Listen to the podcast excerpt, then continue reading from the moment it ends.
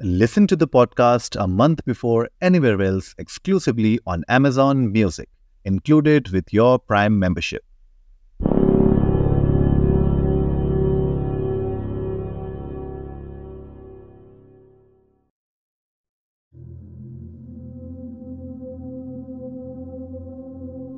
इंसानी मांस खाने वाले पिशाच के डर से आंध्र प्रदेश के एक गांव में लगा लॉकडाउन चंद महीनों में उठी चार अर्थियाँ।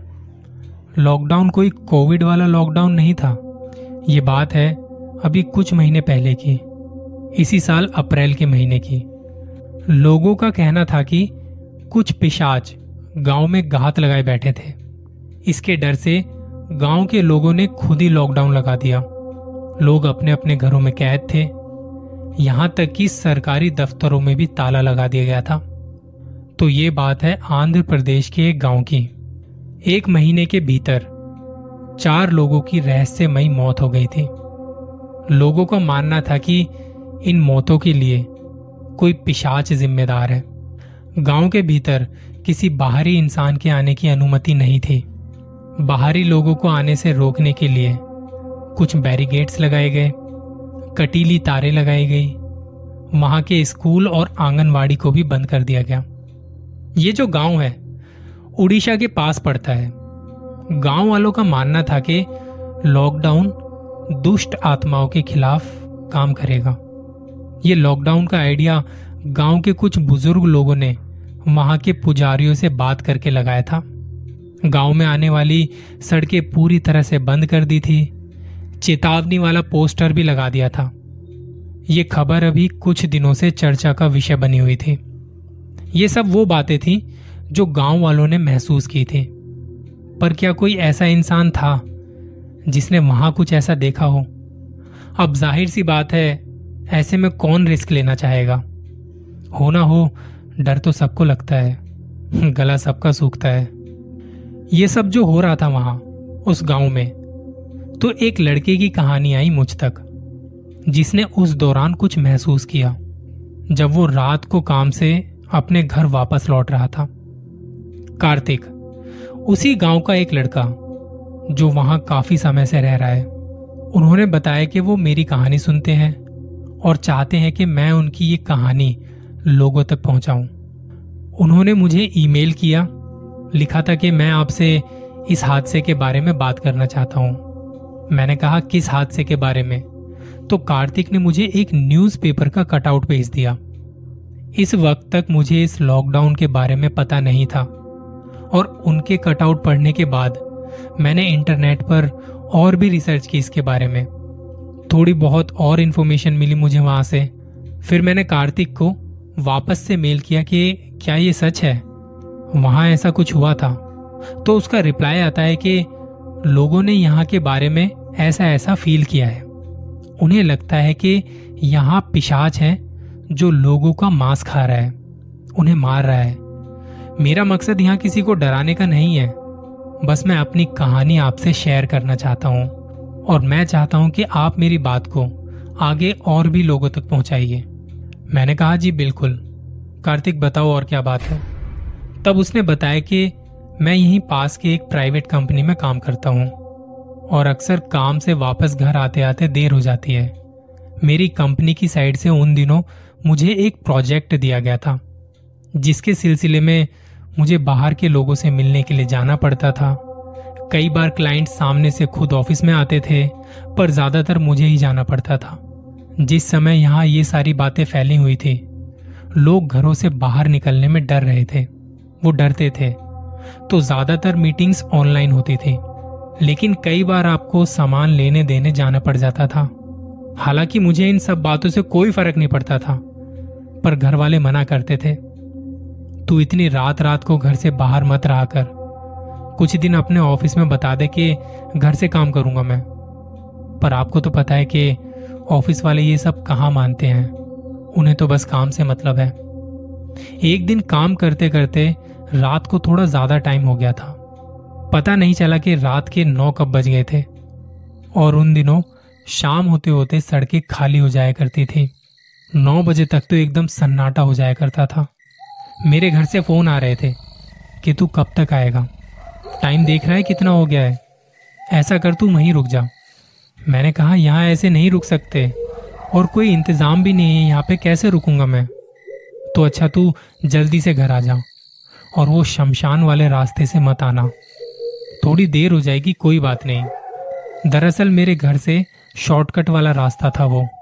तो रात को जल्दी पहुँचने के चक्कर में अक्सर उस रास्ते से जाया करता था। मैंने ऑफ़िस का काम खत्म किया, वहाँ सारी लाइटें बंद की और गार्ड को बता के मैं पार्किंग में चला गया, जहाँ मेरी बाइक खड़ी थी। उस समय वहाँ बस मेरी ही बाइक थी, क्योंकि बाकी सारे लोग वहाँ से जा चुके थे या कुछ लोग थे जो घर से ही काम कर रहे थे। मैं बाइक से हेलमेट का लॉक खोलता हूँ और सिक्योरिटी गार्ड एकदम से मेरे सामने आ जाते हैं। साहब आप रात को यहीं रुक जाओ। इतनी रात में कहाँ जाओगे ऐसे माहौल में? आप मेरे पास ही सो जाना। मैंने कहा, क्या हुआ गार्ड साहब? डर लग रहा है। उसने कहा, नहीं साहब, फ़िक्र है आपकी। बाकी आप जैसा ठीक समझे। अरे, कुछ नहीं होगा गार्ड साहब। चलिए, कल मिलते हैं। मैं उनसे विदा लेके अपनी बाइक स्टार्ट कर वहाँ से निकल पड़ा घर के लिए। ट्रैफ़िक बिल्कुल ना के बराबर था। कोई कोई गाड़ी नज़र आ रही थी। सड़कें इतनी सुनसान पहले कभी नहीं देखी थी। मैं गुनगुनाता हुआ बाइक चलाए जा रहा था। बीच बीच में रेड लाइट्स भी आई, पर मैं रुका नहीं, क्योंकि कोई भी गाड़ी वहाँ पे नज़र नहीं आ रही थी, और घर भी जल्दी पहुँचना था। एक दो बार मेरा फ़ोन बजा, पर मैं रुका नहीं। लेकिन जब फ़ोन बार बार बज रहा था तो मैंने साइड में एक जगह देख के बाइक रोकी। देखा तो माँ का फ़ोन था। पूछ रही थी कि कहाँ रह गया तू? मैंने कहा, बस दस मिनट में आ रहा हूँ, और फ़ोन काट दिया। फ़ोन को जब मैंने जेब में रखा और बाइक में किक मारने लगा तो पता नहीं एकदम से क्या दिक्कत आ गई थी बाइक में। वो स्टार्ट नहीं हो रही थी। मैं लगातार कोशिश किए जा रहा था, पर बाइक स्टार्ट नहीं हुई। मेरे पसीने छूट चुके थे। घर अभी भी चार पाँच किलोमीटर की दूरी पर था। कोई भी दिखाई नहीं दे रहा था, जिससे मैं मदद माँगता। मैं बाइक से उतरा और हेलमेट उतारा। जब हेलमेट उतार के बाइक के हैंडल पर रखा तो शीशे में कुछ नज़र आया। मैंने झट से पीछे देखा तो कोई नहीं था। वापस से शीशे में देखा तो कुछ भी नहीं था। मैंने फिर से बाइक में किक मारनी शुरू की। अचानक मुझे लगा कि मेरे साइड वाले पेड़ पर कोई जल्दी से ऊपर चढ़ के गया। मैंने झट से वहाँ देखा तो पेड़ के पत्ते हिल रहे थे, पर वहाँ कोई दिखा नहीं। मैंने फ़ोन निकाला और फ्लैश लाइट ऑन करके बाइक के इंजन को देखने की कोशिश की कि क्या गड़बड़ हो सकती है। पेट्रोल टैंक खोला और पेट्रोल चेक किया। सब ठीक लग रहा था। पेट्रोल भी था। इंजन में भी मुझे कोई गड़बड़ नज़र नहीं आई। पर जब मैंने ये सब देख के मोबाइल की फ्लैशलाइट बंद की तो मुझे कुछ आवाज़ आई। पेड़ के पत्तों की सरसराहट। मैं बाइक को धकेलता हुआ थोड़ा आगे ले गया। जहाँ स्ट्रीट लाइट की रोशनी ठीक से आ रही थी। वहाँ से मैंने पीछे देखा तो पेड़ हिल रहा था। बाकी किसी भी पेड़ का एक पत्ता तक नहीं हिला था। मैंने बाइक में ज़ोर ज़ोर से किक मारनी शुरू की। मारता रहा मारता रहा और अचानक से बाइक स्टार्ट हुई। मुझे किसी के गुर्राने की आवाज़ आई। मैंने हेलमेट पहना और बाइक पर बैठा।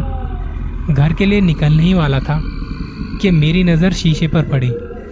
पीछे से कोई बड़ी तेज़ी से मेरी तरफ़ भागता हुआ आ रहा था। मैंने बाइक में रेस दी कि अब यह बंद नहीं होनी चाहिए। बाइक चल पड़ी और मेरी नज़र अभी भी शीशे पर पड़ रही थी, जिसमें कोई साया बड़ी तेज़ी से दौड़ता हुआ नज़र आ रहा था और वो मेरी तरफ़ आ रहा था।